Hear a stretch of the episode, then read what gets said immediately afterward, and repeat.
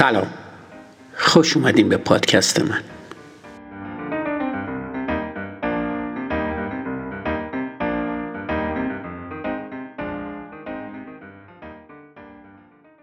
این هفته در اپیزود 51 فصل دو ادامه مبحث رو در خصوص دو حوزه قیاس پی می‌گیرم و در انتها نقطه ضعف روش مقایسه رو بررسی می‌کنیم. چطور از تجربیات گذشته خودتون استفاده می‌کنید به جورج سانتایانا مقاله نویس این نقل قول نسبت داده میشه که کسانی که گذشته رو به خاطر نمیارن محکوم به تکرار آن هستند. با این حال برای استفاده از گذشته بسیار مهمه که بفهمیم کدام عناصر گذشته برای درک حال و آینده مهم هستند چون گذشته به طور دقیق به همون شکل تکرار نمیشه. مورخان ارنست می و یو ان فون کونگ هر دو روشی رو که سیاستمدارای گذشته برای تصمیم گیری ترسیم می‌کنن بررسی کردن. اونا مطالعات خودشون رو روی دوره بین پایان جنگ جهانی دوم و جنگ ویتنام متمرکز کردن. دو مثال از کار اونا که در ادامه میارم به تشریح قدرت مقایسه ها کمک می‌کنه. نظریه دومینو به عنوان قیاس در دهه 1950 سیاستمدارای ایالات متحده شروع کردن به دیدن گسترش کمونیسم از طریق ترسیم مقایسه اونا با دومینو. همه ما با این بازی آشنا هستیم که شامل ردیف کردن یه سری از دومینوهای ایستاده، هل دادن اولین اونا در ردیف و تماشای سقوط بقیه دومینوها به ترتیبه. وقتی به دومینوهای متوالی فکر می‌کنیم هم از اشیا و هم از روابط بین اونا اطلاع داریم. اشیا اینجا دومینوها هستن. ما ویژگی های ذاتی اونا رو می‌دونیم. بلوک های سیاه و مستطیل شکل سخت که روی اونا یه سری نقاط رنگی وجود داره. ما همچنین رابطه فضایی بین اونا رو درک می‌کنیم. طوری که دومینوها به اندازه کافی نزدیک به هم هستند که وقتی یکی میفته به دیگری برخورد می‌کنه. این چیدمان فضایی منجر, منجر به این درک علی میشه که انحراف دومینوی اول باعث سقوط اون به بعدی و غیره در یه واکنش زنجیره‌ای میشه. در این قیاس دومینوها بهتر از کشورها قابل درک بوده و شناخته تر شده هستند. مجموعه دانش شناخته شده تر حوزه پایه مقایسه نامیده میشه. این حوزه برای تفکر در مورد کشورهای آسیایی در حوزه نفوذ اتحاد جماهیر شوروی به کار گرفته شد. از اونجایی که این حوزه از دانش کمتر از حوزه دومینوها شناخته شده بود به اون حوزه هدف مقایسه گفته شد. ایده این بود که نیروهای کمونیستی که در داخل اتحاد جماهیر شوروی به وجود میان باعث میشن که دولتهای منطقه سرنگون بشن و رژیمای کمونیستی جایگزین اونا بشن. هرچی تعداد کشورهای بیشتری سقوط کنن بقیه دولت های منطقه هم بیشتر در خطر سقوط قرار می گیرن. توانایی ما در استفاده از قیاس ها بسیار قابل توجهه. چون می‌تونیم روی شباهت ها در دو حوزه دانش تمرکز کنیم بدون اینکه نیازی به مشابه بودن اشیاء مقایسه شده داشته باشیم. در مورد قیاس با دومینو هیچکس انتظار نداره کشوری مستطیل شکل باشه یا با نقاط رنگی از همدیگه متمایز بشن. مسئله کلیدی فقط اینه که نیروهای یه دولت می‌تونن باعث سقوط دولت یک کشور مجاور بشن. این قیاس تاثیر قابل توجهی روی نحوه اجرای سیاست خارجی در آسیای جنوب شرقی بعد از جنگ جهانی دوم داشت. برای مثال در آغاز جنگ کره کمونیستا در شمال کره با مخالفها در جنوب جنگیدن. اگه این درگیری به عنوان یک جنگ داخلی در داخل کره ترقی می‌شد سازمان ملل باید فقط مشاهدگر نبرد می بود چون منشور سازمان ملل به سازمان اجازه نمیده توی درگیری های داخلی کشور مداخله کنه. با این حال به دلیل قیاس دومینو درگیری به عنوان تاثیر نیروهای خارج از کره بر این کشور تلقی شد. در نتیجه سازمان ملل به کشورهای عضو اجازه داد تا مداخله کنند و این به جنگ کره منجر شد. مقایسه ها نه تنها به طرز تفکر ما در مورد یه موقعیت ساختار میبخشن بلکه روی پیش هایی که درباره نتایج آینده یا حوزه هدف انجام میدیم هم تاثیر می‌ذارن. این پیش بینی ها استنتاج های قیاسی نامیده میشن. چون اونا گسترش دانش ما یا همون استنتاج های ما هستن که بر اساس یه مقایسه انجام میشن. آیا ویتنام مثل کره بود؟ یه نمونه دیگه از قیاس در سیاست از آغاز درگیری در ویتنام در اوایل دهه 1960 به دست اومد. در اون زمان مشخص شد که ارتش ایالات متحده باید درگیر بشه. مقامات دولت کندی درباره اینکه کدوم جنبه از تاریخ اخیر بهترین راهنما برای درک اون چه ممکنه در ویتنام اتفاق بیفته خواهد بود بحث کردند. بعضی از مقامات دولت دلیل آوردن که ایالات متحده باید به وضعیت بسیار مشابهی نگاه کنه که در اون فرانسوی ویتنام را اشغال کردند. در عوض دولت تصمیم گرفت به جنگ کره که یک دهه قبل اتفاق افتاده بود به عنوان مورد مشابه درگیری فزاینده در ویتنام فکر کنه. بنابراین جنگ کره حوزه پایه و وضعیت ویتنام حوزه هدف رو تشکیل دادن. یکی از سختترین جنبه های جنگ کره این بود که چین به کمک نیروهای کره شمالی اومد. چین با افزایش نیرو در کره جنوبی احساس تهدید کرد و بنابراین نیروهای خودش رو برای کمک به کره شمالی فرستاد.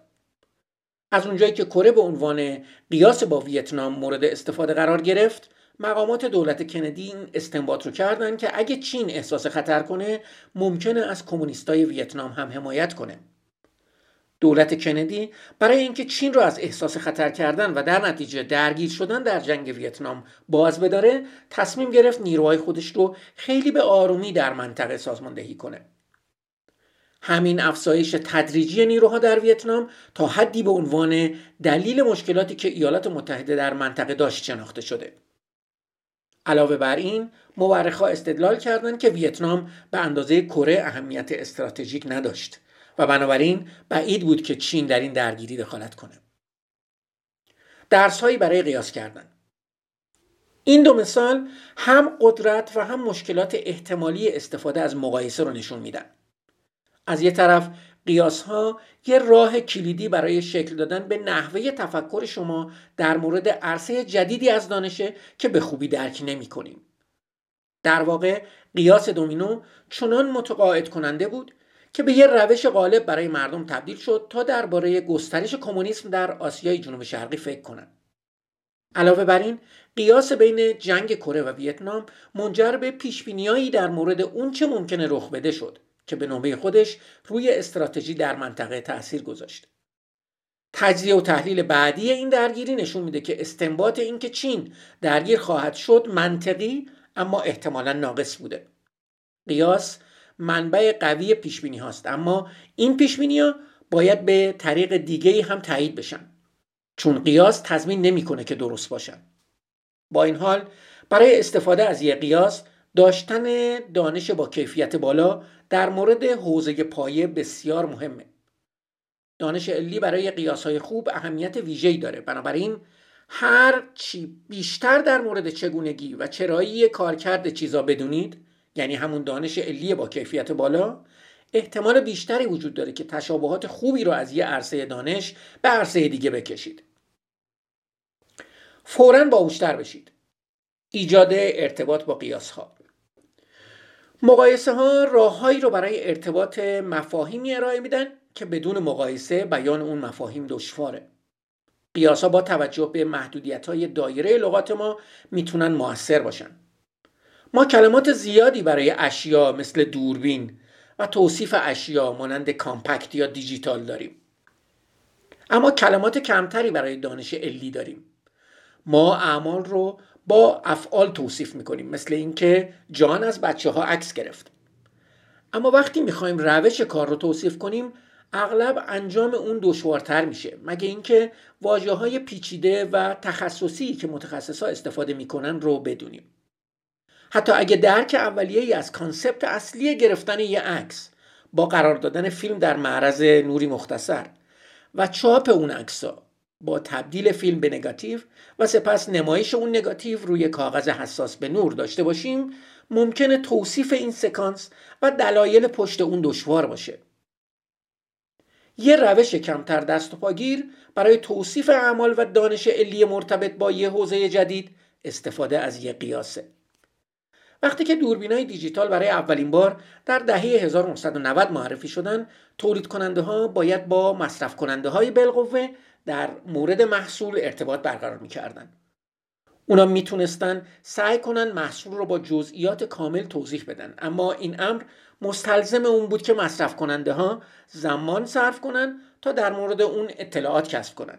و البته باز هم ممکن بود توضیحات موجود خیلی گیج کننده باشه. از طرف دیگه تولید کننده ها می‌تونستن از مقایسه ها استفاده کنن. یه دوربین دیجیتال رو می‌شد با یه اسکنر مقایسه کرد که به مصرف کننده ها نشون می‌داد که تصویر به صورت الکترونیکی ذخیره شده و توسط کامپیوتر پردازش میشه. این تطبیق دهی یه قیاسه چون اسکنرها و دوربین های دیجیتال ممکنه اساسا به یه شکل عمل کنن اما ظاهر متفاوتی دارن. و معمولا برای اهداف متفاوتی استفاده میشن. اما قیاس راه کارآمدی برای برقراری ارتباط فراهم می‌کنه. استفاده از مقایسه ها برای برقراری ارتباط یه مزیت دیگه هم داره. وقتی شنونده قیاس رو میشنوه باید کمی کار کنه تا مطابقت بین حوزه پایه و حوزه هدف رو پیدا کنه و بفهمه که چه چیزی بین این دو در حال برقراری ارتباطه. همونطور که در بخش 6 بحث خواهم کرد هرچی تلاش بیشتری در موقع مواجهه با اطلاعات جدید انجام بدید احتمال اینکه بعدا اون رو به خاطر بیارید بیشتر میشه. بنابراین تلاش برای درک یه مقایسه اون رو به یاد موندنی تر می‌کنه.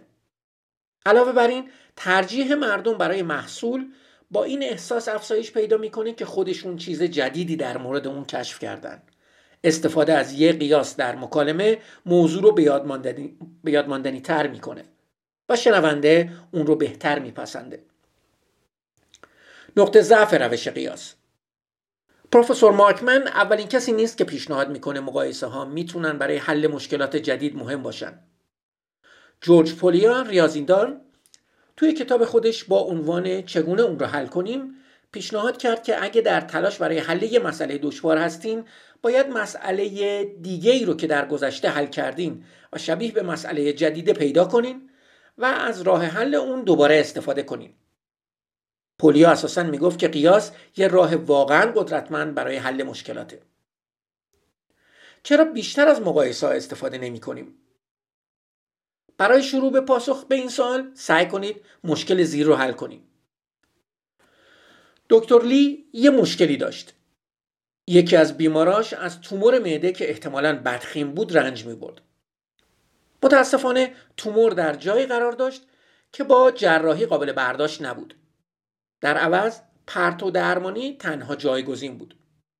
البته پرتو درمانی هم مشکل داشت. پرتوهای رادیواکتیوی که به اندازه کافی قوی بودند که تومور رو از بین ببرن بافت سالم اطراف اون رو هم می‌کشن و باعث آسیب دائمی میشن که زندگی بیمار رو به خطر میندازه.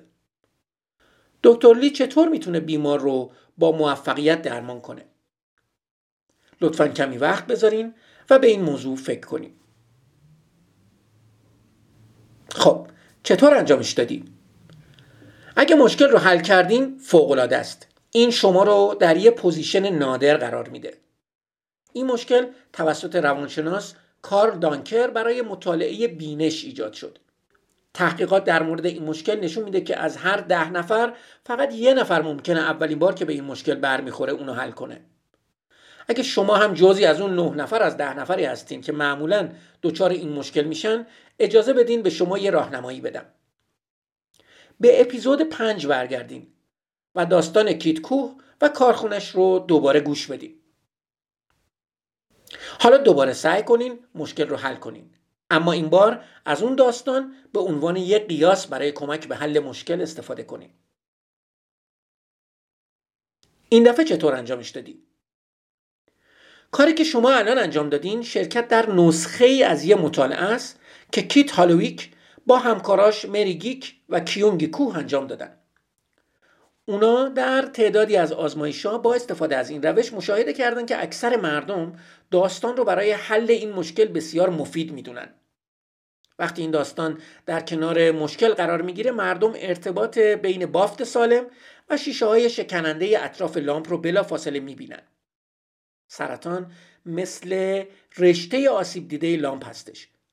راه حل هم دقیقا مشابه همونطور که پرتوهای ضعیف لیزر باید در نقطه پاره شدگی رشته لامپ فرود بیان تعدادی از پرتوهای ضعیف رادیو, رادیواکتیو هم می‌تونن از جهتهای مختلف به سمت تومور مورد هدف نشونه گیری بشن.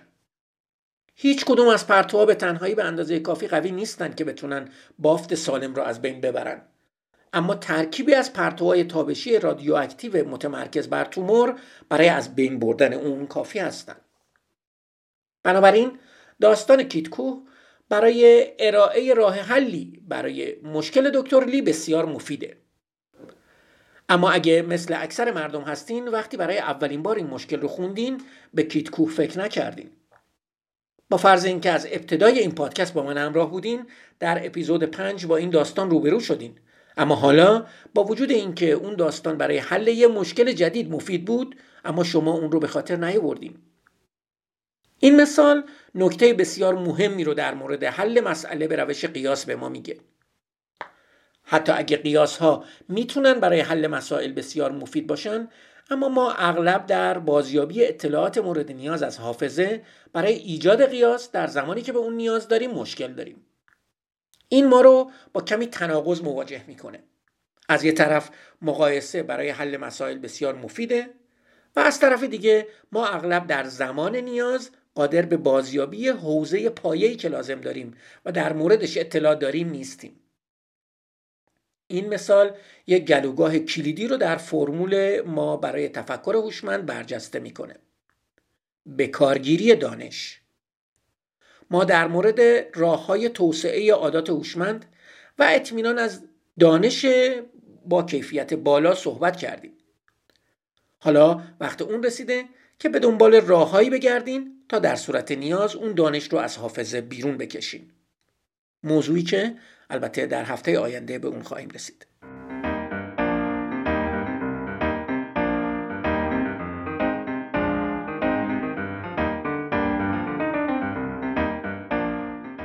مرسی که به پادکست من گوش میدین. منتظر اپیزود بعدی باشین.